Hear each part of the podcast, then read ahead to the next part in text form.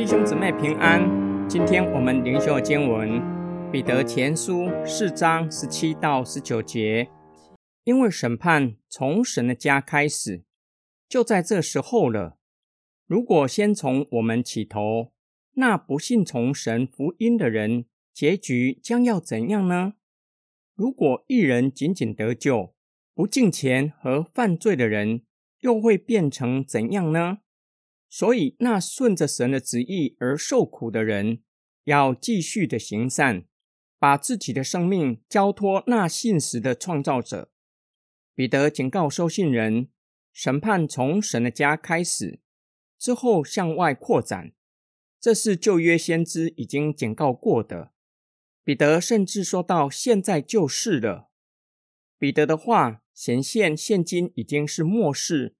只是终末的审判还没有来到，也就是基督再来的时候，白色大宝座的审判还没有显现。从第一世纪的教会直到如今，基督徒为信仰承受逼迫，显明审判已经开始。现今审判的目的是炼尽基督徒的生命，透过苦难，将生命中不讨神喜悦的全都炼尽。让基督徒可以坚忍到底，预备好自己，迎接救恩最后，并且是完全的显现，也就是终末审判之后进入荣耀。这样不信从福音的人，将来的结局会怎样呢？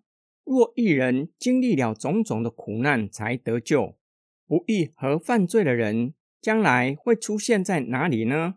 也就是说，他们在神的国。没有立足之地。彼得的重点不在于为信主的人将来的结局，而是劝勉收信人要以喜乐面对信仰的逼迫，即使在上掌权者继续的逼迫，要因为他们的权柄从神来的，依然顺服他们。若有丈夫还没有信主，已经信主的妻子要顺服丈夫。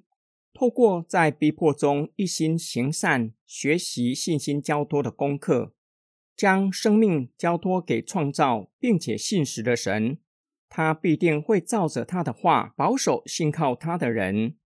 今天经文的默想跟祷告，玛雅各牧师是我们所熟悉的宣教士，从英国来台湾医疗宣教，当时民风未开。有许多的传言攻击玛雅各牧师，洋人医师行邪术，开肠破肚，挖人的眼睛。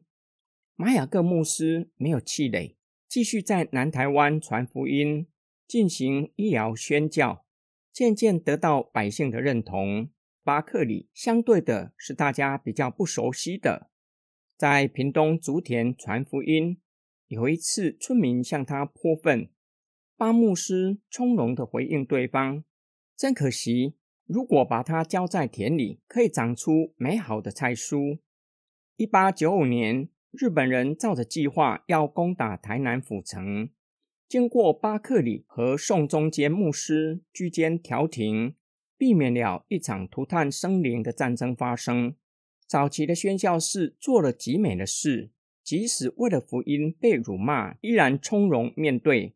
内心却是对神坚信不疑、刚强壮胆，活出信仰见证，照着神的托付向台湾人传福音。他们的生命感染了曾经敌对他们的人，神让他们受到台湾人的尊敬，让神可以得着荣耀。